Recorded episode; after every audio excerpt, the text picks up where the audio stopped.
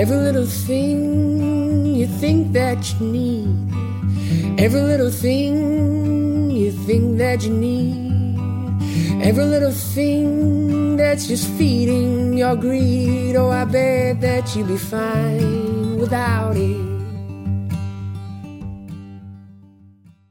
All right, Ryan, before we dive into this special live episode, man, this was one of my favorite events. This one was in Indianapolis, but we had who might the person who might be my favorite musician right now. Yeah.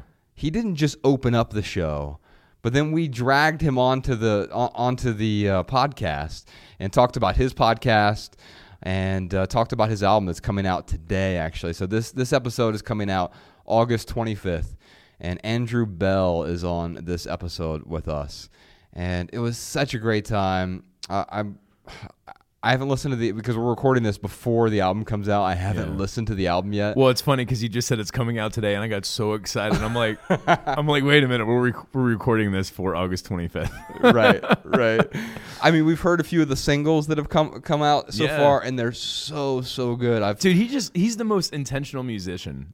He Like, really is. He takes five years to put together an album. unbelievable, and he yeah. spends that whole five years working on the album. Yeah. it's it really is unbelievable. So Andrew Belle's new album is out today. It's called Dive Deep. You can get it wherever you get albums these days. At Wherever- your local CD connections. in Middletown, Ohio. Ryan and I used to go to these uh, o- overnight things. Remember in 1997 when Wu Tang's Forever album came Dude, out? Dude, I snuck out of my house. That's right. You your mom, your mom all rolled up with the lights off in my driveway. My mom was such a bad influence. Uh, no, she wasn't. She knew that it was no big deal and that my dad was overreacting, a little, little too strict. Yeah, we went out to the midnight sale, and it was a school night too. Yeah. And we got Wu Tang Forever's album at midnight when the CD Connection in Middletown, Ohio opened up. And uh, I, I mean, I guess I don't know if there's a midnight sale for the Dive Deep album by Andrew Belle, but but it's already after midnight, so you can go to iTunes or Tidal or Spotify or wherever you listen to to your music these days. You can buy the album, you can stream it, check it out. In in the podcast, we also mentioned that his last album, which came out it was uh, almost five years ago. I think it was like four, or four and a half years ago. It's called Black Bear. It's my favorite album in the last five years. It's Yeah. pro- it's it's the album of the decade so far. Yeah, if me. it's not, yeah, if it's not, if it's not my number one, it's my number two. Yeah, and so we brought him on the podcast. We, we also talked about his podcast that, that he he puts out there, and it's a podcast that's different from any other podcast that that I've listened to because it's a podcast about food. Which you're like, how could you have a podcast about food? And you're a musician, but it's a podcast about childhood via food memories. Is is the best way that I could describe it. It's called Stemma. We'll put a link to his album. We'll put a link to his podcast in the show notes. Before we dive into that episode, though, Ryan, let's talk real quick. We're hitting the road again uh, next week, man. We're headed to Canada. And if you just listened to our last episode, which came out a few days ago, we, we went through all the dates. I'll just go through them really quickly. We have a bunch of special guests on uh, many of these dates, but only a few tickets are left in Canada. We'll be in Toronto, Ottawa, Montreal, Vancouver, Calgary, and Edmonton. Edmonton might be sold out. Actually, most of these might be sold out by the time this comes out. But you can head to lessisnow.com. It's called the Less Is Now Tour. Ryan and I give an in depth talk about minimalism. And we also record a live version of the podcast. We dish out a bunch of hugs afterward. Almost all of Canada is sold out at this point, but find a few straggler tickets in there if you can. Lessisnow.com. From there, we're headed over to New York. We have three stops in New York City. Two of those are sold out. Manhattan is sold out. Brooklyn is sold out. But we have a new stop set up in Brooklyn on September 20th. Dude, I just got to mention Yeah. that Scott from Charity Water is going to be at that first Brooklyn stop. Yes. So it's not sold out yet.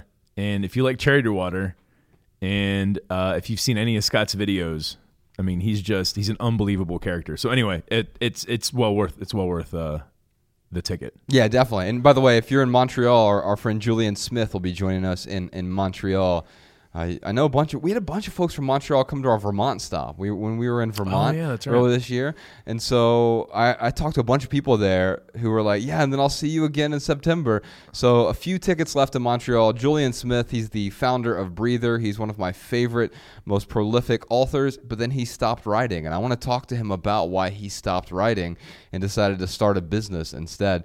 So we'll record that on the podcast as well. Uh, Philadelphia on September 21st, and then we're headed over to Salt Lake City. Our friend Courtney Carver will be there with us October 5th, and the next night in Denver. That one might be sold out already. Um, go ahead and check if you're in Denver and you haven't haven't gotten tickets yet. Denver might already be sold out. And then Phoenix, we have our friend Joshua Becker from Becoming Minimalist. He's going to be uh, at the live show there and on the podcast. And then Texas, we have three stops in Texas Austin, Dallas, and Houston. Austin is already sold out. Our friend Cruz Spence will be there with us, giving out relationship advice. And then uh, we're going to be in the South, Ryan Nashville, Washington, D.C., Atlanta, and Tampa. We have special guests at all of those. Nashville, Griffin House will be there playing music, but also talking about an amateur's perspective on minimalism. And then uh, Washington, D.C., Cal Newport, famed professor, author, computer scientist, and all around outstanding guy is going to make us look like a bunch of children because he's so smart. We'll do our best to keep up with him uh, in Washington, D.C. That's a huge theater, and that one's almost sold out. Atlanta, JP Sears will be making fun of us on stage for 90 minutes. we're, we're basically just getting roasted that night. yes. If you want to see a roast of the minimalists, Yes. come to our Atlanta stop. There are still some tickets available there. Tampa might be sold out at this point. We're trying to find a few more tickets for that, or maybe even a bigger theater. I don't know if that's going to work. Head on over to lessisnow.com to check that out. We're trying to get our friends Brother Cephas to, to open up as well. Uh, my favorite music so far this year, I think, has been Brother Cephas's EP called "Not That Important." I, gotta, I have not listened to that Y- yet. You've got to check it out, man. It's so good. And then we're ending the North American tour in December. No better place than Detroit and Milwaukee. Bring your puffer jacket, Ryan. You know, dude, it's gonna be cold. I won't be able to wear my, you know, barefoot shoes, Yeah. my zero shoes. You could. You could be like Wim Hof. You know, he he like scaled part of Mount Everest in like shorts and barefoot. Um, I guess you could do that in Detroit. you might step on some glass though. I'm just happy we're going to Detroit, man. Yeah, man. We've never had a tour stop in No. Detroit. And we've always had. pe- I mean, we've we've been close, Yeah, we were in Ann Arbor. right? but but we'll actually be in Detroit. Did no, we go to Saginaw? No, we've never been to Saginaw. Yeah. We should do a tour stop in Saginaw. Screw Detroit. We're going to Saginaw, y'all. And then No, we're headed- not. We'll be in Detroit. And then we're headed to Flint. no. And, and then and then Pontiac, Josh, Michigan. Remember, we wanted this intro to be shorter. hey, why don't why are you hating on Pontiac, Michigan? I got nothing against Pontiac, Michigan. All right. Well, if you're in Saginaw, you're in Pontiac, you're in Flint, come on down to the the the uh, Detroit stop. And then, um, oh, let's see. Milwaukee is where we're ending the year. Milwaukee, Wisconsin. That is in Wisconsin, Saving right? the best for last. Yeah, well, that's not even the actual last though, because then in March, Well, the last for 2017. yes, but March 2018, we're headed on over to uh, Australia, New Zealand. I know. I'm so pumped. Yeah, man. Uh, those I'm so excited to go back to. We haven't been there since 2014. No, it's been it'll be f- almost four years. Yeah. Uh, you know, so so. And our audience God, has grown flies. Feels like- significantly, man. Yeah. In, in Australia, so we didn't have a podcast back then. No, and we still were selling out. I mean, you, remember like Sydney was our biggest tour stop, like up to that point. Yeah, Yeah, we had 1,400 people there. yeah, it was nuts. And was so, um, and then, so we'll be in Sydney, most likely. We'll be in Melbourne. We'll be in Brisbane. We'll be in Auckland, maybe some others as well. If you're on our email list over at theminimalists.com, you'll be the first to know. Actually, you'll be the second to know. The, the people who are the very first to know will be our Patreon supporters. You get an email before tickets are available to even to the public. So Patreon supporters get first access to all of our events before they go on sale to the public. And by the way, we're doing a bunch of bonus episodes uh, over at Patreon as well. So you can find those right now. You can find old bonus episodes. We're doing live streams. We're trying to do a, a bunch more short and experimental things. And that's all free if you are a Patreon supporter. Head on over to patreon.com slash the minimalists or you can just go to theminimalists.com, click on the donate button at the top. Anyone who supports us with uh, two bucks or more, you get access to all of those private podcasts that don't go out to the world, but Ryan and I, it's so much more freeing too. Like I feel like such, I feel like I can say anything because it's such an intimate like group of people. yeah, we, we just get naked It's not like a, a, million downloads. Yeah. and turn the mics on and see what happens. And we're like minimalism. but it's so much fun to, to do those and, and we can do short experimental ones and by the way if you support us on patreon none of that money goes to me or goes to ryan it it goes to building a podcast and film studio which is what we're working on we want to do a lot more video content if you loved our documentary we're doing some mini documentaries we're filming interviews we're going to do a bunch of other cool stuff we've got some other good announcements coming in uh, in the coming weeks so make sure you subscribe to our regular podcast on itunes or or wherever. Actually, it's not even called iTunes anymore, man. They call it Apple Podcast. Do you think that's even- going to stick? I don't care. Um, yeah, so wherever you subscribe to the podcast, subscribe to this. Support us on Patreon if you can afford it. We really appreciate that. It keeps our podcast 100% advertisement free. Ryan, should we dive into this episode? It's called Deep, and it was in Indianapolis, Indiana, at the Egyptian Room, which was such. I mean, honestly, it was my top three of of all of our tour stops so That is far. so funny how like you and I have Different tastes. It was an outstanding tour stop, I loved it, man. but it was probably like one of my least favorite wow because there were so many outstanding tour stops. No, uh, you know, I'll tell you what made that tour stop, if it if it was to be one of my favorites. Um, well, actually, I'll I'll say this: it was my favorite tour stop so far when it comes to the special guests that we have had. Yeah. and and and we've had some outstanding guests, but like Andrew Belle. Dude, I'm just gonna say it, man. The album Black Bear makes my heart sing, man. Yeah, uh, we played that out, but it doesn't get played out. It's the only album I've ever played out that like, like, you, you stop listening to it for a couple weeks, you can go right back to it. like it's if you if it was on cassette, like it would be that one cassette that just won't break. Right. Like even though you keep playing it over and over, and so man, I, I'm I'm guessing I'm going to be doing the same thing with with his new album, Dive Deep. Yeah. All right, check the show notes, y'all. We'll see you on tour really soon. We've got some other exciting news coming up. Uh, I think it's next week. We're gonna no, it's in two weeks. We're gonna be talking about uh, we're moving somewhere. We're gonna talk about it.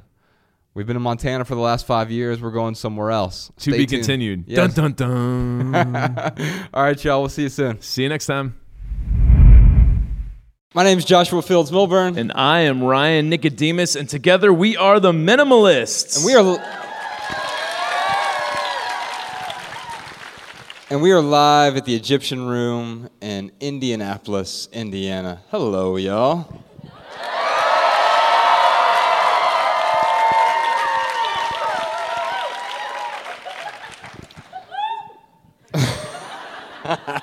So we're gonna have some fun tonight. We're gonna answer some of your questions.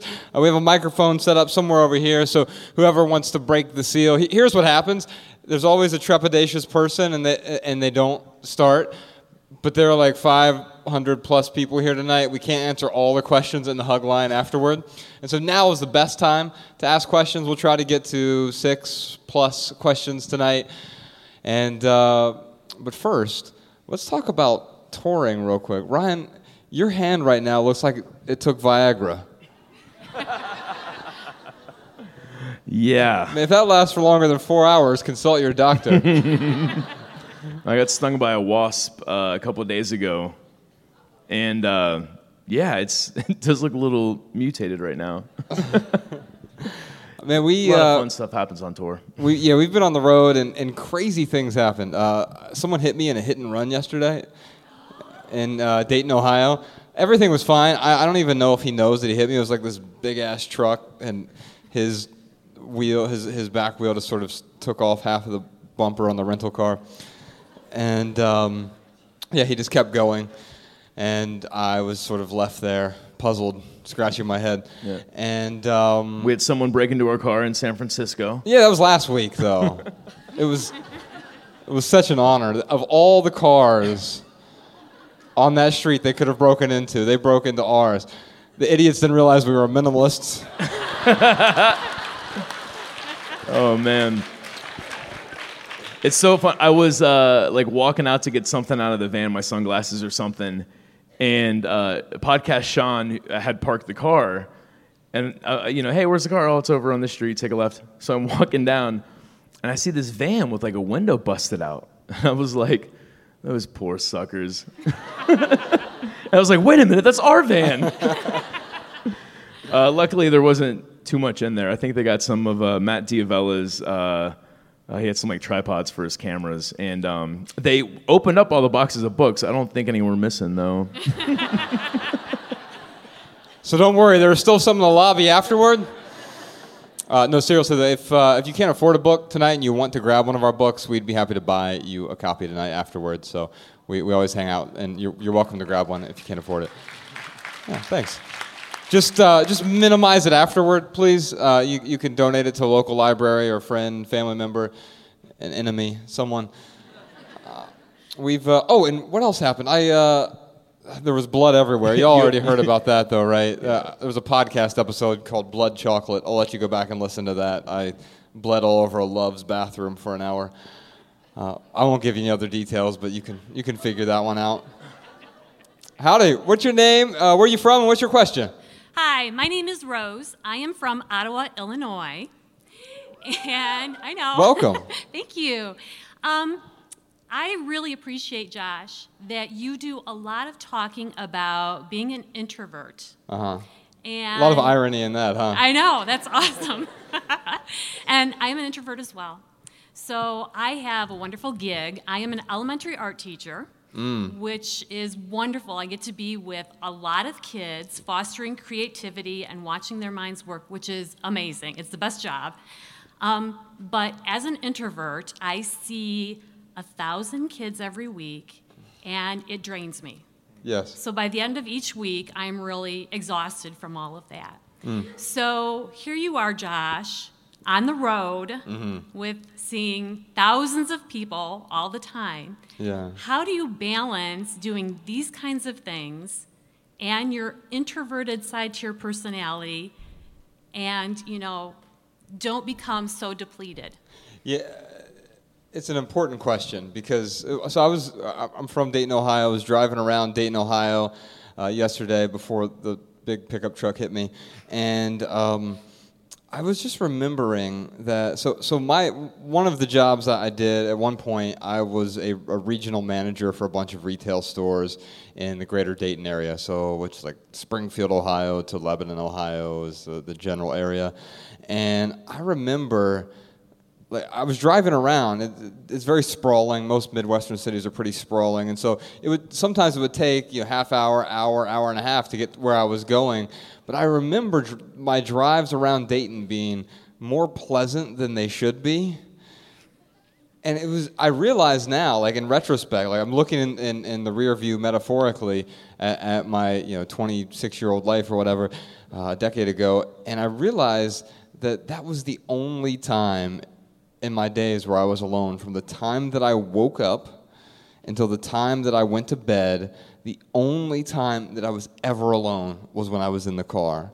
And I didn't I didn't realize that I was an introvert even because I tried so hard not to be an extrovert but to have you know constant contact with people right and i think part of that was good in fact part of it was uncomfortable uh, i don't think i could do this right now if, if when i did if i didn't turn 18 and go get a sales job right away i went and got a sales job and i was so freaking awkward for like the first year um, because I wasn't good at interacting with people. But it's just like any other pattern. Once you once you build that groove, you start to be able to.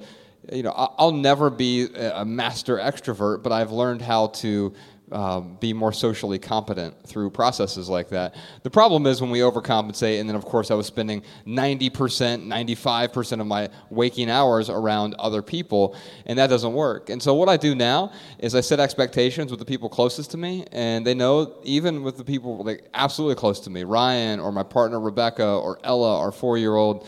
Um, it, it's hard to do this, but it's important to do it. I spend 80% of my time alone and, and I carve that time out accordingly. It's harder to do that on the road, but it's still it's still totally possible. And, and I find that that's important, not just for me, but for the other people, because that other twenty percent. I'm so much better. Uh, my partner Bex, she she said the other day when you know I was playing with Elle in the backyard. She was she was making dinner, and she I'm not a marathoner. I'm a sprinter when I'm with other people. And, she she had this this observation. I realized like I'm really good in short bursts with other people, but if I'm forced to be around you for hours and hours and hours, it's not you, it's me. Yeah, I can definitely attest to that. Oh, I'll ask Josh out to dinner or something before a show, and he's like, "No, like I, I got to go walk around, man. can I walk with you?" no. I remember um, uh, uh, when his his mom had, had passed away. Um, the, the girl that he was dating at the time, uh, she like he went down to Florida and he told me like, "Hey man, I'm gonna be gone for a week. Um, you know, please don't call me, don't email me." And I'm like, "Yeah, no problem. Like I've I've known him for so long, I know exactly uh, where he's coming from and, and what he needs for himself." And um, the girl that he was dating calls me up and she's like, "Ryan, what's what's wrong with Josh?" I'm like, "What?" his mother just passed away. Like, what do you think is wrong, wrong with him? And she's like, no, no. He told me, he told me that he didn't, he didn't like want to, you know, talk for a week and that he needed some alone time. And I'm like, yeah, that's that, that's Josh. And she was like, Ryan, I know you're his best friend, but I am his girlfriend. And I, I, I don't know what's going on. And I'm like, oh, you know, I, that's who Josh is. And just as I'm hanging up the phone, I'm like, well, that's not going to last very long. but no, I think I think Josh brings up a good point. Um, you know, we all we all have needs, and you know, uh, when it comes to Josh and I's relationship, I know what his his needs are, and I give him that alone time. And there are uh, times where I need you know Josh's help working something out. And uh, if he has the energy, he'll, he'll, he'll, give me that need. Um, but yeah, I think the, uh, the give and take is what is what is super important with any re- relationship. Thank you. Thank you.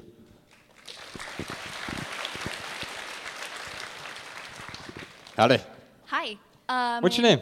Aaron, and I live in Westfield, which is about 20 minutes north of Indianapolis. Welcome. Thanks. Thank you for coming. It's so surreal to be here with you guys so close. Uh, just puts a body with a disembodied voice on my podcast. I've been told that I'm the voice in some people's heads. yeah, I believe it. Um,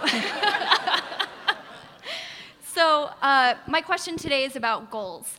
Um, because, like so many of my peers, for the first like 18 years of my life, the goal was to go to college. But then when you graduate college in your early 20s, it's like, well, that's it, good luck, and you're just kind of sent on your way. So, I spent most of my 20s just kind of being aimless and wandering around, and I decided to fix it with the goal of going to grad school, but which gave me another goal, graduating. Um, but I'm about 11 months out from that graduation, and I am terrified about what happens after. And I know I've read that um, essay that you wrote about goals, life without goals for 100 days, like 17 times, but it still is scary about what comes next. So if you could maybe talk about what that looks like or how that feels or maybe a little encouragement. Sure. Well, let's talk about it first. So, why are goals important to you? Uh, it, I feel like it helps give me focus or something to resist against. Okay. That's good. That's good. So, so maybe let's just change our language a little bit. We, have been enculturated to to believe that goals are a good thing, and I don't think they're inherently good or inherently bad. I, I think they're a thing, and sometimes they're a tool that help us. And so I, I did that experiment where I got rid of goals. It ended up being for 100 days. I didn't say how long at first because I didn't want that to be a goal. Seems like it defeat the purpose. And so I said, you, you know what, I'm going to live without goals. Uh, a friend of mine, Leo Babauta, uh, had, had, done it, and he, he had written about it. I'm like, this sounds interesting. And, and so, but before that, I, I, of course, used to be the goal guy. I mean, I had goals for everything spreadsheets and formulas, and, and, and I had sub goals and consumer purchasing goals and vacation goals, uh, fitness goals. I had so many goals, they stressed me out. And I, I was actually, I felt like I was constantly behind, and it, it added to this layer of anxiety onto me.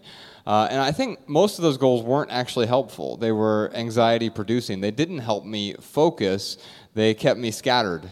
And, and, and so um, there are there were a few goals that actually did help me when I when I focused on a few goals. So the way I, I like to look at it now is if I'm in a crater, so if I have debt or you know I used to weigh 80 pounds more than I weigh now. Uh, the weight wasn't a goal, but, but being healthy and then defining what healthy was to me w- was a better goal. So so getting out of a crater is really important. Once I'm out of the crater, though, I prefer to have a direction rather than a goal. So, so here's the way that you might want to look at it. Instead of saying goals, maybe what I would say is try to let go of your expectations. So th- that's the way I would reframe it. It's, it's, it's letting go of the expectations for the thing because expectations breed discontent. And instead, raise your standards. And I'll give you an example. So uh, a few years ago, my favorite thing that I've ever created is a book called Everything That Remains. And, and, and Ryan, thank you, that person read it. Um, um, Ryan and I moved to this cabin in the middle of nowhere, Montana, to write that book. And um, I didn't have a goal of, I'm going to finish this book. My standard instead was, I'm going to write for three hours a day, every day.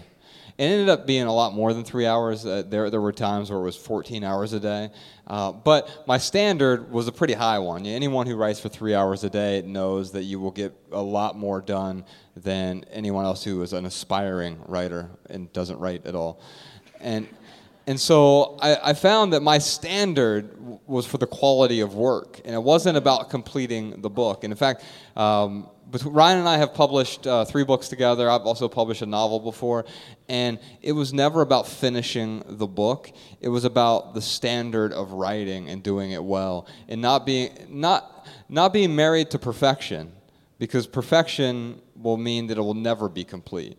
But being being open to the idea of I'm going to have a high standard, and as long as I can look myself in the mirror and say I did the best job I could do given the resources I had, then then I'm going to give myself permission to you know, publish the thing or not publish the thing, whatever.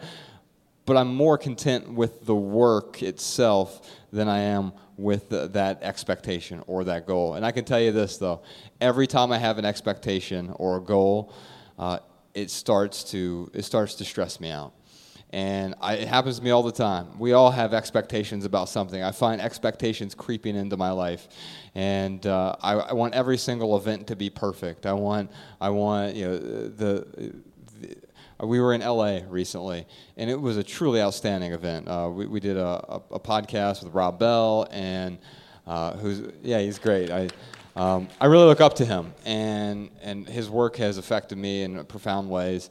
And so I wanted this thing to go outstanding, and I had these, this expectation of how the night was going to go, and it was like 99% of the way there, and the whole next day I'm beating myself up because I didn't meet the goal. Right? I was 99% to goal, but it was an outstanding evening that's because my, my standards are high. So if I would have let go of the expectation before then, I would have had a better night, and I would actually I would have, I would have been more in the moment. I would have enjoyed it more. Well, I would say your first goal, if you're in debt from grad school, would be to get out of debt. Yeah, yeah, no, that's definitely on the list. and and and I think that's what you should start with. At the end of the day, to uh, just to think about what your goals are going to be when you graduate is overwhelming. Mm-hmm. The more you stack on top of it, the, the more overwhelming it's going to be. I mean, for me, um, when I was uh, done with that packing party and and trying to pay off my debt and trying to save money, I took it just a piece at a time. It was like, okay, my car. I'm just going to focus on getting rid of this car payment. Okay, my home. I'm going to uh, you know figure out a way to either sell this home or rent it out and get rid of uh, of this mortgage. Uh, I took the same approach when I was you know putting stuff on Craigslist and selling it. So I, I, think when it comes to goals in general, like the biggest, the biggest tip I can give anyone, and I tell my mentoring students this all the time, is just choose one goal. I have people all the time who come to me like, "Well, I want to start eating healthy, and I want to start exercising regularly, and I want to start, uh, you know, writing that book, and you know, how can I find time to do all three of those things?" And the honest answer is, you probably can't. There's probably someone out there who could do it. Don't get me wrong, but um, that's a pretty, pretty uh, tall uh, pretty tall expectation. And um, I, do have friends uh, who do approach things that way. Like I, when we moved to Philipsburg in that cabin, uh, the first person I, really connected with there. Uh, she uh, was an artist. Um, she painted, she sculpted. She was a uh, singer songwriter. She was a writer, or I think I already said that, didn't I? No, I didn't. yeah, she was a writer.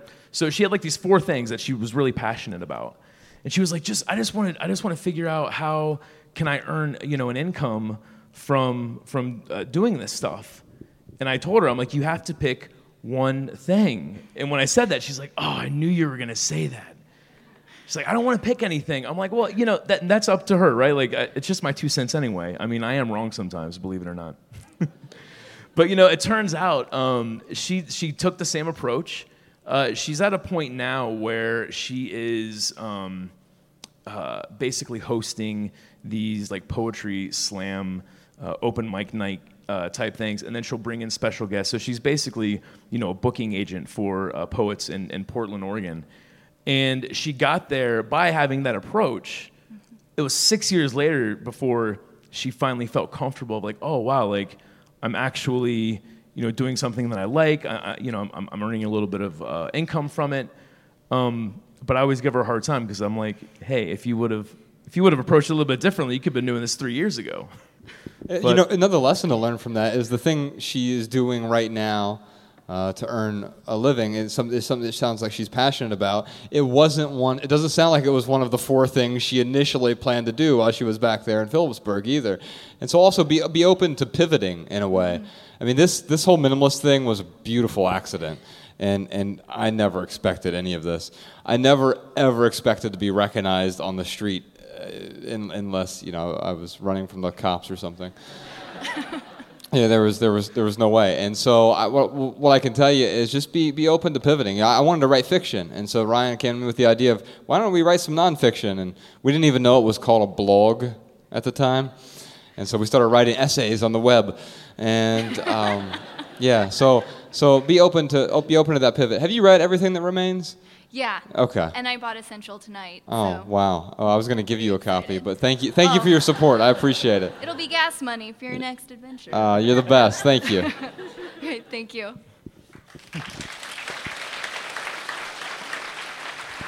Howdy. What's your name? Hi, my name is Erica. I am from Indianapolis, Indiana. Hi, Erica. You mind Hi. moving that mic up just a tad? That way we can hear you. From You. Indianapolis, Indiana. Awesome. Um, I found your blog because I moved six years ago with only the items in my car to Atlanta, and I didn't know anybody else that like survived after doing that. um, and so I was like googling like, and then I was okay. Like after I moved and I only had that stuff, I was like, I'm okay still. And so I started googling. Um, purging like what is this thing i happened up on your blog so thank you for that i just felt like i wasn't crazy No, thank you. I, wait, uh, real quick. You know, it's, it's amazing. We'll get people come to our events sometimes, and they'll say, uh, yeah, "When I was going off to college 30 years ago, I remember I could fit everything in my car. When I first moved out for the first time, I could fit everything in my car, and it was the happiest time of my life. I just wish I could get back to that." And I just look at them like, "Why can't you?" I mean, the truth is, we don't need to own nearly as many things as we, we thought or we needed to own or we think we need to own. We all need some stuff. Ryan and I aren't here to tell you to get rid of all, all of your things. And one person's life who's a minimalist is going to look different from another person's life. And you don't have to even be a minimalist. You don't have to use that word. But if you're looking to simplify, you might, you might start to question you know, some of the things that, that w- will this fit in my car? if I if I need to go. or the other question was like like um, you know w- if you if your house was on fire, what would you grab in, in 30 seconds? Or if you had to move in 30 minutes, what are the things you would grab? That that might help you identify what are the, some of the things that are most important. Erica, I've cut you off. Sorry. Oh, no problem. So my question is about like guilt. So I've always loved fashion, vintage, and like thrifting and hunting for thrifted vintage stuff.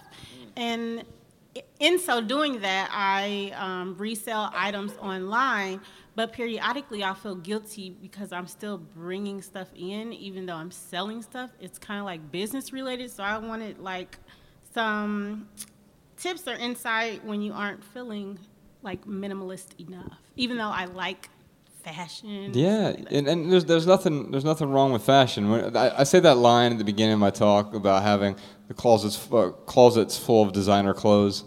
We were in LA recently, and I got a, that line got a woo. I just heard some woo, and I'm not judging that. You, you know, I I um, if anything, I just identify with it, right? Because I had I had uh, excess clothes. It doesn't sound to me like the things you're talking about are excess. Well, why do you feel guilty? You think? Just the act of bringing Okay. things in, like, Yeah. and even though I sell them and ship some of them, Yeah. Well, I, I, I know like I know a lot about guilt. I, I grew up Catholic. and and so I I can tell you this. Sometimes guilt is just a warning sign. And and other times it's it's an unnecessary emotion. And we need to figure out is this the good kind of guilt like you know, if I went and, and you know, robbed a bank today, I'm going to feel pretty guilty about that, right? Um, and it's, it's a warning sign to say, hey, you just did something wrong. But other times, what it, the guilt might be saying to you is, someone else thinks I'm doing something wrong. And what I've learned is I care a lot less about what other people think, and I care a lot more about what I think. And I think it's important to, to break it down that way. Um, our, our producer, Podcast Sean, who's in the back, by the way. Ladies and gentlemen, Podcast Sean. He's hidden in the shadows as usual. Uh, he's really the man behind all the minimalism. He helps us out with everything operations, tour, podcast. Um, and, and his wife does that part time. She she spends probably 20 hours a week going out buying things at thrift shops, and she ends up being a, the the middle man, middle woman. Is that is that the appropriate vernacular? She's the middle person between. Um, the you know, the thrift shop in Missoula, Montana, and the person in Indianapolis who wants to buy the vintage uh, jeans or or whatever. You know, she sells the stuff on Poshmark, and and because that adds value to other people's lives, she earns money from it. I think I think it's a noble thing. What you're doing is actually helping other people connect with other vintage items, which, by the way, is a really responsible way to buy clothes. recycling. Yeah, I, this shirt I bought, I bought, I, I bought online used, and it was like eight bucks. And, and and doing that, it's it was like gently used. You know, someone probably wore it three or four times, and they got rid of it, didn't like it for whatever reason, and so someone else didn't have to recreate that thing and ends up in a landfill. I was able to use it, and I'll continue to use it until it has enough holes that I decide to get rid of it. But but it's up to you to determine: Am I feeling guilty? Because I'm doing something wrong, or am I feeling guilty because I'm afraid of other people's judgment? Mm-hmm. Can I tell you where I heard the guilt in your question? Please. It was when you said, and sometimes I, or sometimes I get rid of stuff. Which makes me think that, you know, maybe you do come across, like, that's a, I wish I could pull denim off. I, I love that jacket. But, but you know, maybe you come across an awesome denim jacket and you're like, man, this is really cool. Like, I really don't want to sell this. I will wear this. And, and you keep it. And I- know that if I had that attitude towards clothes or anything, um, I would very quickly start having junk drawer number six and seven. Um, I, I think when it comes to that guilt, like Josh said, I mean, be honest with yourself. Is it is it someone else judging you, or is it actually something that you need to look at? And if it is something that you need to look at, then incorporate some rules into your life that are going to help you at least get stuff out of the house. You know, I used to be like a big fan of the one in, one out rule, but I think that can be really dangerous too. Um, so I'm, I'm kind of sugge- suggesting that, but I'm kind of not suggesting that. but You could do one in, ten out. yeah, that's a good one. But yeah, I, I would say that the, the guilt is definitely there for a reason. It's figuring out where that guilt is coming from and then acting on, if you do need to act on something, by incorporating rules. Um, you know, Josh and I, we've got the, uh, for those who don't know about the 90 90 rule, um, Josh and I came up with this thing where it's like, all right, um, I've got this thing. I open up, you know, my, my, my junk drawer and it starts to overflow a little bit. And instead of creating junk drawer number two, you know, uh, Mariah and I, we make sure that we have only one junk drawer in the house. So when it starts to overflow, I'll have this thing in there. Maybe it's like a, you know, USB cable. I don't even know what it, you know, attaches to. And, and it's just that. I'm like, wait a minute. I don't even know what this goes to. I know I haven't used it in the last 90 days. I'm probably not going to use it in the next 90 days. Uh, so I'm going to go ahead and, and I'm going to I'm going to get rid of that. And it's incorporating things like that that I think will help you uh, feel less guilty moving forward. Thank you. Erica, have you read our our book Essential? I have not. Okay, I'd love to give you a copy. Jessica, you around here somewhere? Yay. Um, there, there's 12 different chapters on intentional living. It's like 12 different areas of intentional living, and one of those areas is stuff, and I think you'll find value in it. Ladies and gentlemen, Jessica Williams. Yeah. Jessica is the woman behind the minimalism. She runs a great podcast called The Mind Palace, by the way. But um, and, and also she does all of our social media stuff while we're on the road, which is really helpful. And she's she'll be in the back with us after we're with, with the merch as well. Uh, before we move on to, to some more questions, for the folks listening to this at home, if you have a comment or tip for anyone who's asking a question today, you can give us a call, leave us a voicemail at 406 219 7839, or you can also send a voice memo right from your phone. Email it over to podcast at theminimalists.com, and we will air our favorite comments and tips on a future episode. Ryan, do you know what time it is? Oh yeah, man. Tell me. It is time for our hashtag Ask the Minimalist lightning round. This is uh, this is where we answer questions usually from social media. We're at the Minimalists on Twitter and Facebook and Instagram. Uh, but since you're here tonight, you're going to ask a regular question, and, and usually we have a while to give you a really pithy answer. But we'll maunder on until we get something that's pithy that is tweetable for, for the evening. By the way, Jess usually does some live tweeting tonight, so you can find a lot of the things that, that we talk about tonight, the, the pithy version. That's always in the show notes as well. So uh, you can give us your question, normal question. You'll get a normal-ish answer with a bow on top. Okay. Uh, first of all, my name's Amy Adams. I Hey, Amy am Adams. from three blocks away. And I love that band. um, it's rather unfortunate timing with the lightning round. I had a comment. I'm the community leader of the Indianapolis Meetup Group. Ah, that's Awesome. perfect. Yeah. so um, I just wanted to say hi to everybody and let everybody know to go to minimalist.org and click on Indianapolis. That will take you to our Facebook page. And uh, you can join our group. We have meetings every month, and we do some fun things too, like game night or happy hour. So it's a fun group, and we get to talk about things like this. So while you're still feeling inspired by these two gentlemen, because I know you will be, please look us up and join our group. Yeah, for sure. So, so Amy runs uh, the the local group here. We in 2014, Ryan and I went out to 100 cities, did a 100 city tour, 119 events. So we we basically donated a year of our lives to, to get out and and spread this message. And, and the crowd started to grow, and people would come up and say, "How do I connect with open-minded people locally?" And I'd always say, "I don't know." And and so. We, we left uh, we left behind 100 local meetup groups in 100, 100 different cities, and this is one of them. Amy, thank you so much for what you do. Thank you very much, Amy. I do have somewhat of a question too. if Certainly. That's okay. Um, mine deals with relationships, and we're talking about being intentional about uh, physical items that we bring into our lives.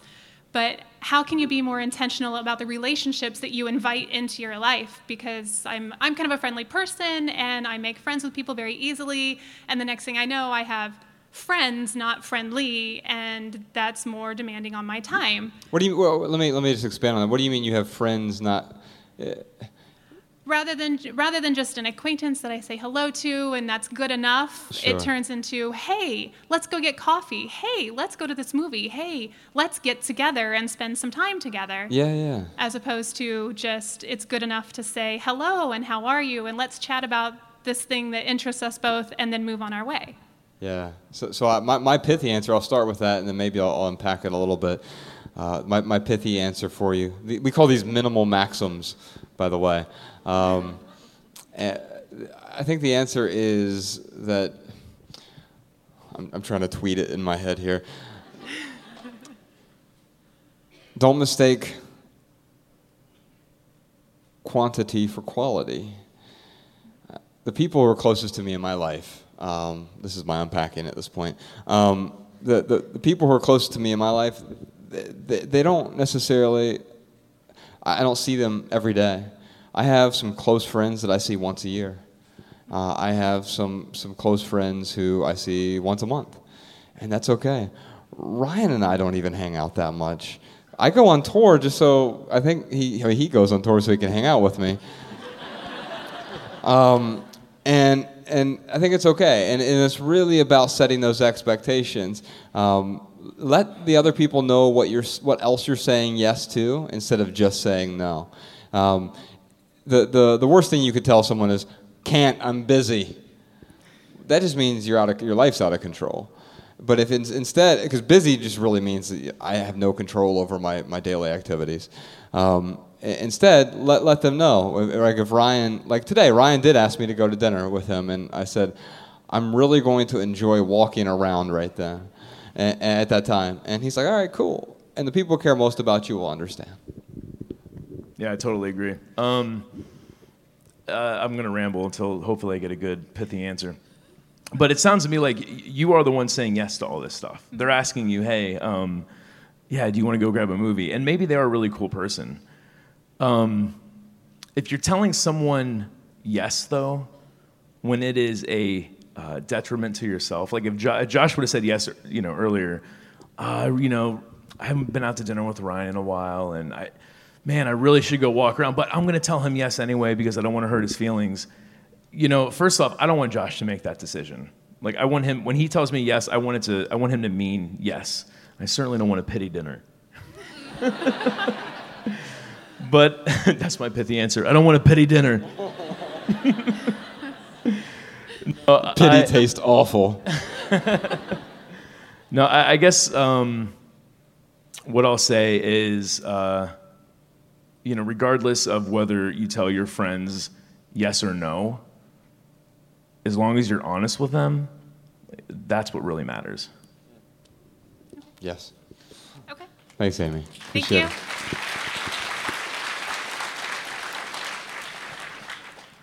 Howdy. Hello. What's your name? I'm Kim. Hey, Kim. And um, I live about eight blocks due east of here. Do I hear 10 blocks? Yeah. um, first, do you do interventions? No, I'm just kidding. Um, what do you think this is? um, actually, I, I've been standing here in line thinking, like, oh my God, there's so many things I could ask. So I'm just kind of curious to keep my questions short in that what, when, what year did you say you guys started kind of this trek? Like, how long has this been? Circa 2009. Okay.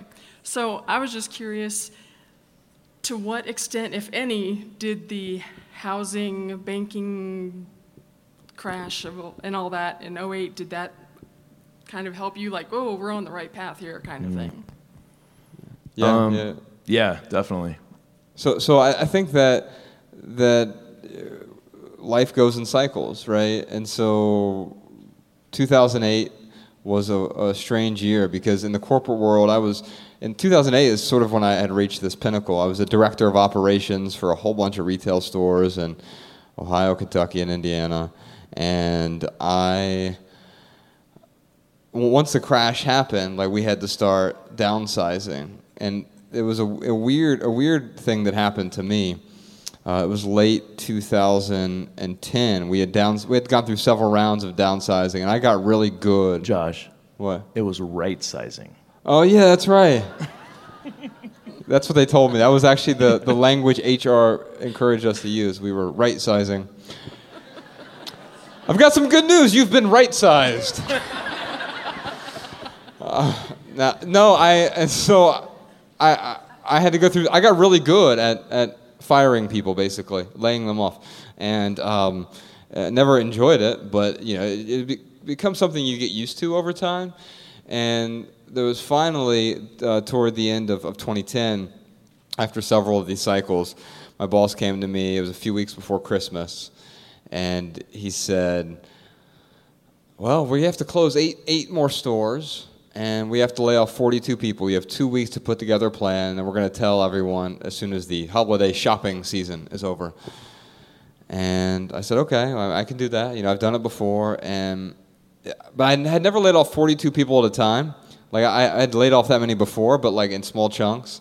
It's like there are these drug mules who, who, carry drugs over the border from Mexico to the United States, and they'll give them like 100 balloons filled with heroin, but they don't give them 100 balloons to swallow at once. They just give you four balloons to swallow, and then they put four more on the table. This time, he put all the balloons on the table and said, I need you to get rid of these 42 people.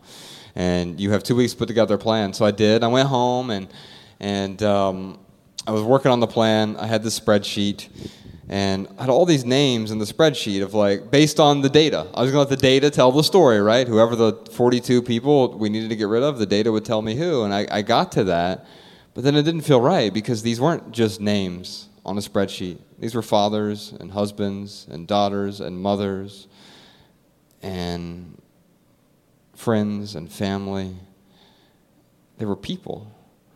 And looking at on just a spreadsheet was looking at a rainbow in grayscale. And so I put together the plan in two days. And my name was the first name on the list. And so I laid myself off. I, I said, I can't do this anymore. It doesn't align with the person I want to become.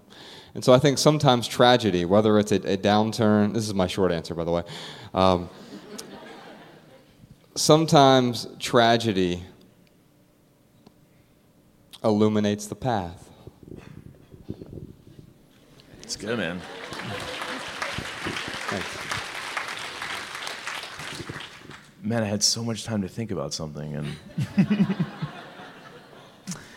oh, um, I was definitely affected. Uh, I had to. I tried to sell my house. Um, I was so upside down on it that, uh, and this was a few years after the crash, and it was crazy because like in 2008 I was renting, and then.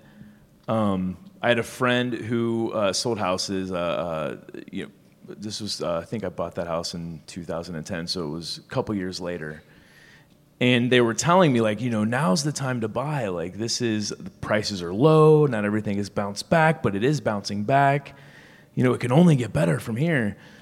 And um, it did not get better for, for my property it, it kept it kept uh, losing value. So when I went to go sell it, it was impossible to get what I owed out of it. So I ended up renting it, and I still um, it was like a net negative one hundred dollars. So I essentially had to pay like hundred bucks a month after my tenant paid their their rent. Um, you had to pay a hundred bucks a month to rent your house to people. Yes. yeah, it was crazy. Solid investment. Mm-hmm. And uh, what I'll say though is I was really, I was really glad though that this thing called minimalism came into my life because it really helped me to regain control of my finances, to, to regain control of my time. So that hundred bucks a month, it's it was a lot of money. I was able because of uh, you know the the habits and and this philosophy I had brought into my life. Um, I was I was able to do that. I really wish I would have started sooner. That, I mean, that's people always ask me like, well, you know, what's the one thing? Is there anything you regret? And I'm like, yeah, I really wish I would have started so much sooner. Like, the most encouraging thing we've had happen on this tour. Uh, this is totally an aside, so I'm sorry I'm like derailing this question. Um, but we were in uh, San Diego, and we were going out with uh, uh t- t- for the meet and greet line to hand out hugs. And as we're walking up to the front of the line um, there's these uh, this couple who has a daughter, and they're like, "Go on, go on," and she like came up to us, and she's like, "I'm five. I'm like, "Cool." um, and she was like, "I just donated a bunch of my clothes." I no, like I was so taken back by this. And I'm like, wow, here's a five year old girl. She is so much further ahead than me. Like, I really wish I would have started. So, um, all right, I got a pithy answer, and, and, I do say this a little bit tongue in cheek. Um, start incorporating minimalism into your life now before you're forced into becoming a minimalist. Thank you.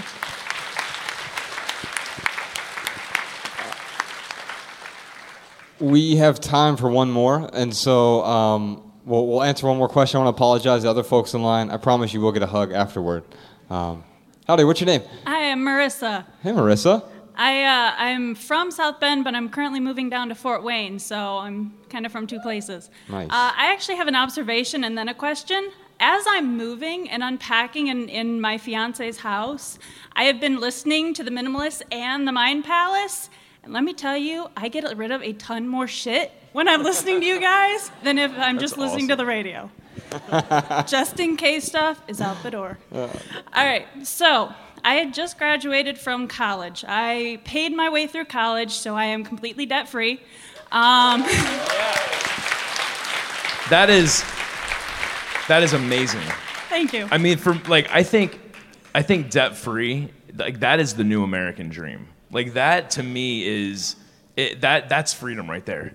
Congratulations. Thank you. Um, and it took me seven years, but I did it. And I have graduated with an English degree because I am an inspiring, an aspiring writer and a uh, minor in dance. And I'm trying to figure out, with me moving into this brand new place, Fort Wayne, when I found out I was graduating, you know, they were, they were forcing me out. I went to the library and cried because school had been my safe place for these seven years, and now I'm, I'm done.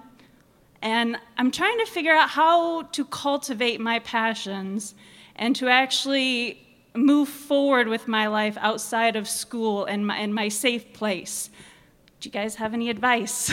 Yeah, yeah. So, so, so the thing that's safe about college or factory work or or anything in, in that vein is that it's regimented, right? It's it's you're told what to do, when to be there, when to raise your hand, when to speak, and, and uh, it's a type of cage in a way, right? It's Yeah. it's a well decorated cage. Oh, here's my pithy answer for you. Then it's um, it's like a light bulb just turned on.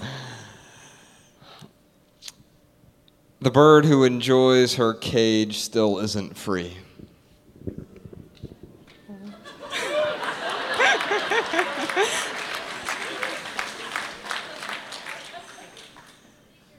Oh, I thought you had something. You, you were done. Dude, those are expensive mics, man. No, not drop that mic. no, that was awesome, man. Um, yeah, I I think uh, when it comes to you know cultivating passion, you, you've got to start somewhere. So, you know, you've had this routine essentially that's that was laid out for you, and it is hard to come up with your own routine. There's no doubt about it um, and it, it will take some trial and error. Uh, but you know, the advice I will give you is start figuring out what that what that routine is.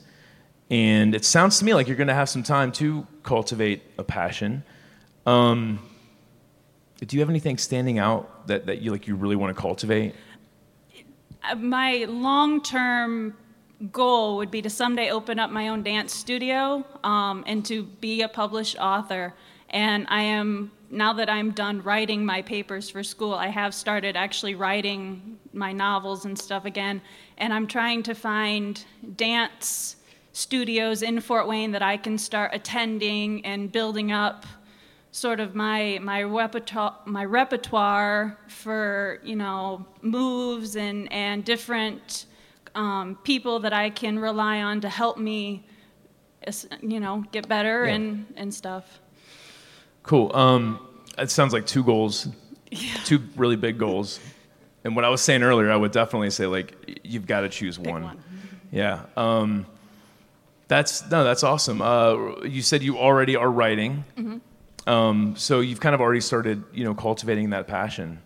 Yeah, I, I think that um, I think you're going to be okay as long as you can figure out how to uh, find that time that you were once spending at school and and uh, yeah, start start doing start doing start writing more. Man, I'm really struggling here to come up with a pithy answer. It'll come to me. Hold on. Okay. I'm not done yet. I was gonna jump in. Oh, go for it. No, no, I was I was gonna give you a lifeline. Thanks, man. What show Can I is phone a friend? Do you need one that's climate controlled? Go ahead. What were you gonna say? Oh, just uh, the, No, I'll, I'll give you. I was trying to give you a pithy answer. Oh but- yeah, no. So, um, your question is about cultivating passion. Um,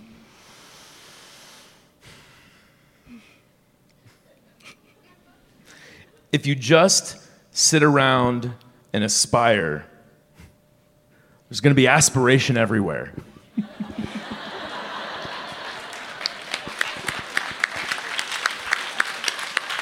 Thank you. Thank you.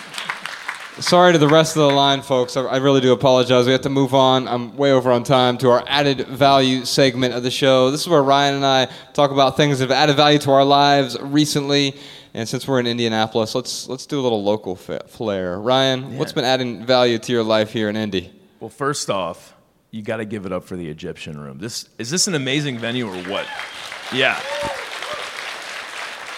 So, uh, Josh and I, we when we lived in Ohio, we would drive to Indianapolis all the time to see concerts, and a lot of them were here. There's another venue called Radio Radio that has some that has some cool uh, shows going through it too. But uh, yeah, th- that's that's a cool place. I would definitely check out. Um, I ate at this restaurant earlier today called Three Carrots. It's, it's it was this vegan vegetarian place over in the Indianapolis City Market. Is that am I saying that right? Um, yeah, it was unbelievable. I mean, I saw because God love Mariah. She has so much like digestional gut flora stuff going on, and so many allergies that like I saw this vegan vegetarian place, and I was like, okay, like they're probably gonna have some stuff for her. Um, Jessica has got some similar stuff going on. I'm just gonna tell about everyone's medical issues on stage, apparently. Um, but anyway, no, we, we went there, and I wasn't like super looking forward to it because, well, I, I started eating meat a couple years ago, and I mean, I love me a nice, big, juicy hamburger sometimes, you know. Um, so uh, you know, we, we went there and uh, for for uh, for uh, dietary restriction issues, and I was just like blown away. So good. Um, although it always disturbs me a little bit when they can take a soy product and make it taste better than like what the soy product is supposed to represent. like they have these little um, I forget what the the name is on the menu, but it's like little buffalo wing bites. It's like it's better than chicken. I mean, it's it's so good.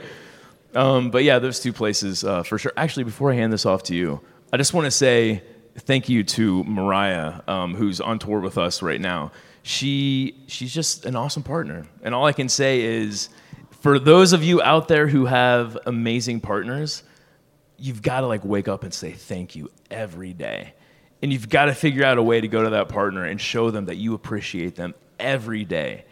Um, it's it's this is the first time I've ever had a relationship that was this amazing, and and what she sacrifices to go on the road with us, or if I have to leave her for a couple weeks, um, it, it just it makes all the difference in the world. So thanks, Mar. Thanks, Mar. Ryan, you, you mentioned uh, I've seen so many concerts here, but uh, also at Radio Radio the fir- was the first time that I saw Andrew Belle perform. Y'all saw Andrew Belle open up the show today. How about Andrew? So, so can I can I tell you this? We're actually going to bring him out here in a second and have him play a little something. Ryan and I, we don't always have the same taste in music, but both of us will tell you the best album of this decade is his last album that came out. It's called Black Bear, and it's just such an honor to have him here tonight. And he's got a new album uh, coming out August 25th. It's called Dive Deep, and we're going to bring him out here right now. He'll sing the uh, the title track from from that album. Thanks, guys. That um, album of the decade. That is. That's a tall order to live up to, but. Well, you have two months to live up to it. yeah, right. um, but yeah, I really appreciate that a lot. Um, this ne- this is a, my last song. It's called Dive Deep, and I'm just honored to be able to be here tonight with uh, Joshua and Ryan playing in front of all you guys. Thank you for listening, and uh, yeah, here goes.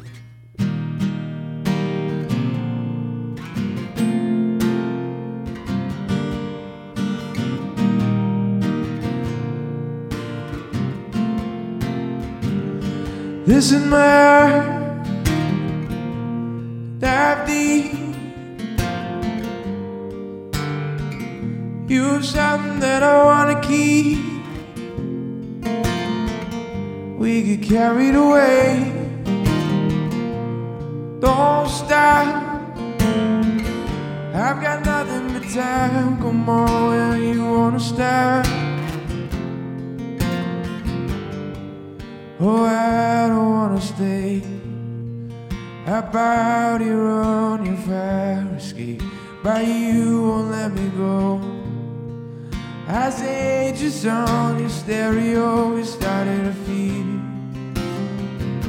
It started to tide away with a spark, and I don't know you. Are you sticking around or you just passing through? This is my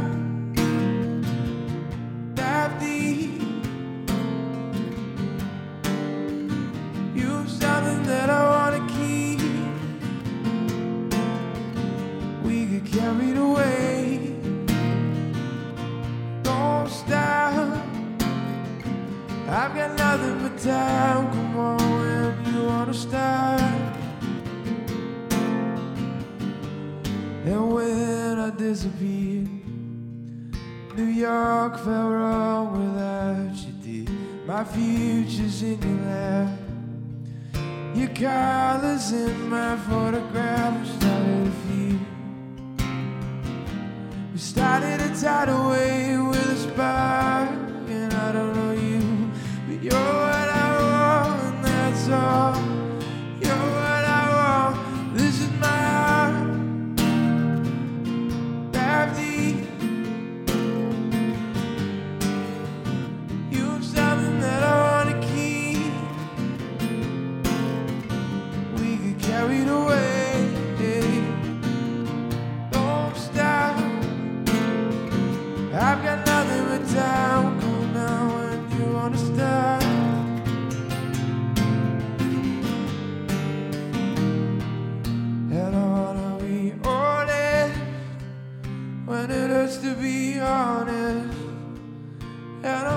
you.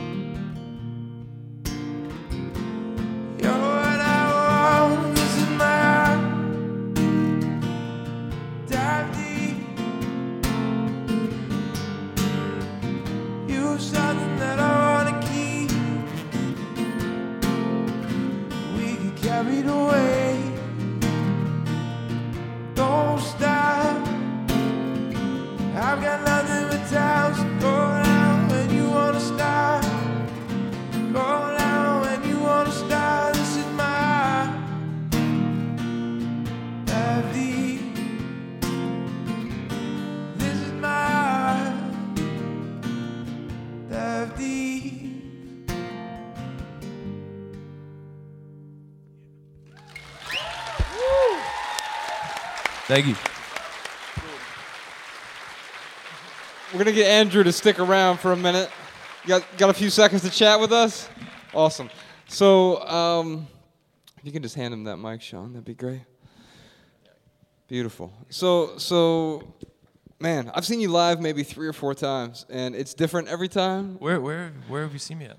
Once I flew to San Diego just to see you. um, Spokane. Yeah, Spokane. We drove out to Spokane. We, we live in Missoula, Montana. So Yeah. like the closest city's Spokane. You were and with uh, uh, yeah, Amy. Oh yeah yeah yeah yeah at the Bartlett. Yeah. yeah, Yeah. and then here and uh, in Wow. Indy, uh, we, we we were at Radio Radio. Wait, wow. Yeah, That- man. That was a while ago. I haven't played. Yeah, it. it was probably a decade ago. it was a while ago. But anyway, uh, Andrew's album that, that comes out this year, I'm really looking forward to it. If you haven't checked out Black Bear, it's it's a phenomenal album. Like Ryan and I Thank you. play out albums all the time when we're on the road, and that's one like it just it won't play out. No. It's like the cassette won't break. Well, and then Um, like he followed it up with like some hushed, like some more acoustic, like Yeah. of of some of the songs on there, and Yeah. It, re- it, it's like it seriously is the only album Mariah and I we can just listen to it on repeat and like never get tired of it. Man, All right, uh, uh, Really well, flattering. Yeah, we'll do enough flattery here. But you ha- you have uh, you have a really interesting podcast, man. You started a podcast recently. It's Yep. called Stemma. Yeah. And I'm fascinated by the concept, and also I'm fascinated by the way that you edit it. Really? Uh, yeah, Oh, yeah. cool. So so. t- Can we talk about the concept of the podcast? Yeah. Because it's unlike anything that, that I've heard. Well, so uh, I've been doing music now for like 10 years. Uh, my wife is a chef. She went to culinary school. And uh, so she's bounced around in kitchens and stuff. And, and, you know, I've always loved to eat, but through our relationship, I've become what I describe as like a, you know, like an amateur enthusiast in food. You know, I never, I don't know, I, I, I'm not like a chef by any means, but I love to cook and we cook together. And you know, um, she's, you know, you were talking about, um, you know, your partner's making sacrifices for you. My wife does that very same thing. I mean, she's kind of a little bit foregone a career in, in food to be able to be flexible enough to come travel with me on tour and the road. And, um, and, and so for that reason, we, we've always thought, you know, what are, what's a way that we can marry our love for food and for music? And, you know, people, artists, friends of mine are always coming through town on tour and somehow they're always ending up at our house, maybe on the couch or whatever, and there's always food involved, and um, you know, just amazing stories inevitably happen. You know, when you're eating a good meal and you're talking about where people come from and getting to know them and, and learning about them. Um, you know, through the like, they'll be saying, "Oh, this reminds me of this," or, or you know, I've got a great story about you know when I was growing up and my favorite meal. And so we were hearing so many great stories over the years. We thought there's got to be a way to document this. Um, and first we thought maybe a blog with like maybe we you know video content and stuff like that. But video editing video is Pictures of cats. You need lots of pictures of cats. Videos. Yeah. Anyways, we it took us many years to figure out that basically the best format in which to deliver these stories to an audience who wants to hear them would be a podcast. Um, my wife loves her probably her favorite thing in the world is to hear people's stories about where they come from and and how they've gotten to you know where they are today and and food plays such a big role in that in defining um, you know in shaping you as an early you know um, child in your family and the food that your maybe your parents cooked growing up and and how that kind of your taste develops and and and then today you know the food that you're interested in now. And we just found that there's so many interesting stories uh, to be told. So we started interviewing artists uh, and we put out a podcast called Stemma where basically we just you know every episode is a new singer songwriter or artist of some kind. We're, we're thinking about expanding that beyond songwriters.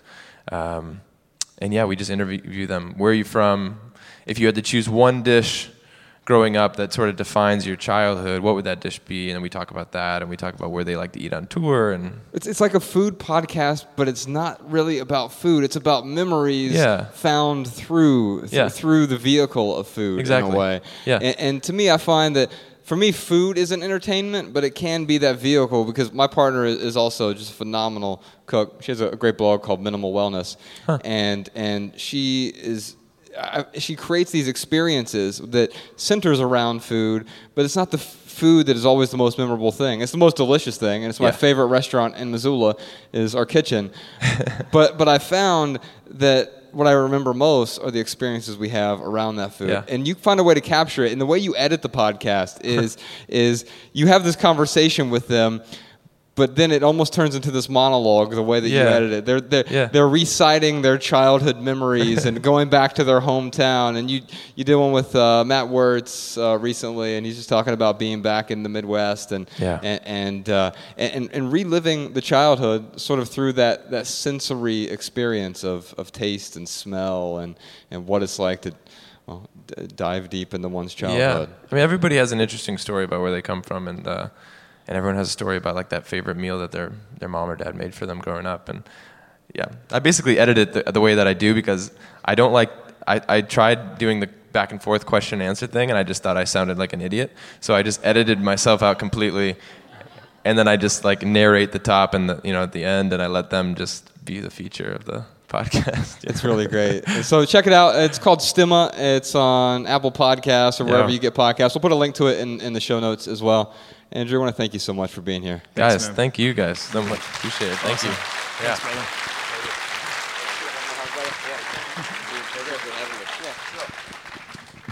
Notice how I didn't give him like one more hug. I didn't want to creep him out. They're transferable, so you can always pass them on to someone else. Uh, what do they say? You need six six hugs a day for happiness, twelve a day for growth. It sounds like a bullshit study, but like I, I'll I'll totally buy into that. The cool thing is, every time you give a hug, you get one too. Real quick, let's move on to right here, right now. We'll talk about what's going on in the lives of the minimalists. Ryan and I are on a 40 city tour. It's called the Less Is Now Tour. We're in Indianapolis right now. If you take any photos, you want to share anything online, you want to see other people sharing things, use the hashtag Less Is Now. That's the name of the tour. And if you're listening to this at home and you want to come see us in any of those 40 cities, you can find all the cities over at lessisnow.com. Also, uh, this is usually the part where we talk about all of our sponsors, right? What mattress are we promoting today? Someone cackled. That was uh, that's an avid podcast listener. I have a friend who said that uh, podcasts were invented as a conspiracy just to sell mattresses. For those of you who listen to other podcasts, they seem to be all over the place. Either that or like there's food delivery services, Ryan. We could always talk about that. or underwear? Yes. Sweat wicking underwear, everyone. Here's the truth you hear 5,000 advertisements a day, and we don't want you to hear 5,001. Um, and it costs us a lot of money to do that. In, in fact, the, the amount of advertisers that we turn down at this point, we get 3 million or so people a month that, that listen to the podcast, is astounding. So if you want to support the Minimalists podcast, uh, you can do that. You can just go to theminimalists.com. You can click on the, the donate button there. We set up something called Patreon, so you can donate on a per episode basis. And I just want you to know that none of that money goes to me or Ryan. Um, Wait. I thought we were getting minimalist jets. I need crisper Shut black t-shirts, man. No, the, the truth is that it does cost a lot of money to do some of the things we want to do. We're, we're trying to open up a podcast studio. We want to do some more experimental things with the podcast. We want to do shorter episodes, longer episodes, bring some guests on. Uh, we also want to do some videos. We, we want to hire a full time fil- filmmaker. We also want to be able to continue to pay Podcast Sean a full time living wage, wage. His family and three kids will certainly appreciate that.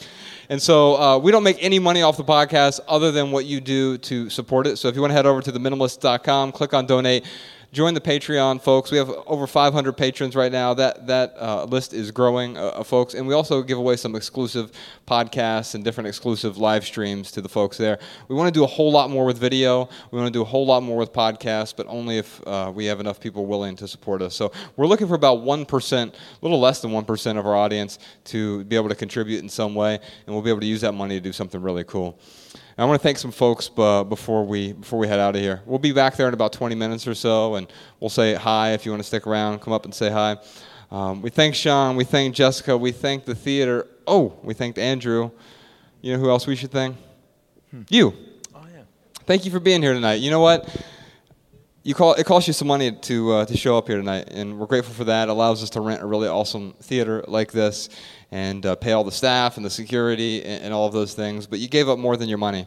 You gave up your time and your attention, and those are your two most precious resources. And we're grateful you decided to spend an evening with us. And so, if you leave here with just one message, we hope it's this: love people and use things, because the opposite never works. Thanks, y'all. Thank you, Indianapolis.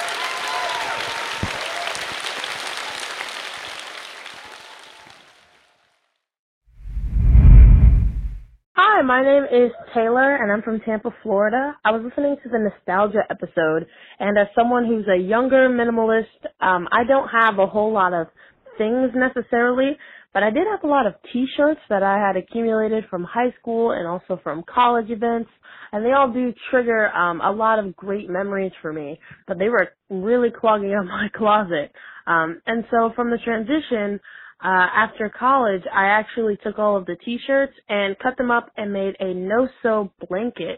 So I'd suggest that anyone who has a lot of t-shirts, um, that would be a useful way for them to get a use out of them. It's great size. It's small. I can travel with it when I go, uh, across the state. Um, or when I get on air, uh, just keep all those little things that might trigger nostalgia about an event you went to or about uh, maybe a club you joined um, without having the extra bulk. Hi, Josh and Ryan. This is Bianca speaking. I'm calling from the Netherlands.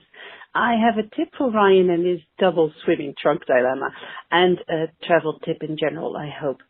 Ryan told us he didn't like packing an extra set of swimming trunks just in case the first one got dirty on the trip.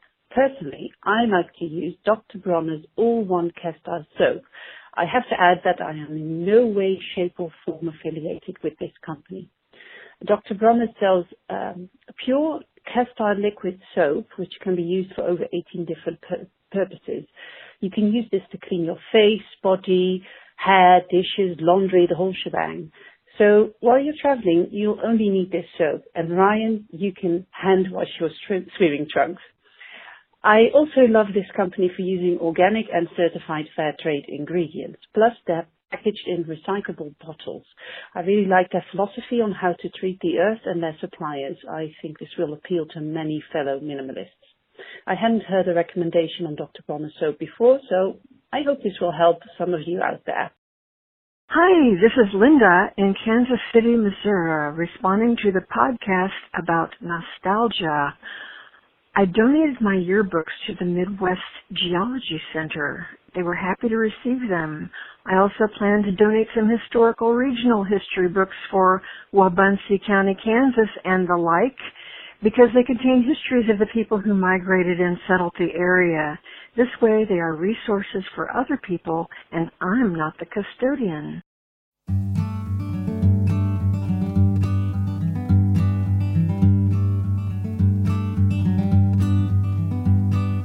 Every little thing you think that you need. Every little thing you think that you need.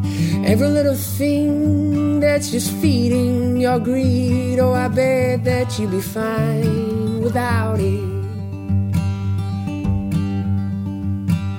Every little thing that you gotta have. Every little thing that you gotta have you gotta reach for and you gotta grab. Oh, I bet that you'll be fine without it.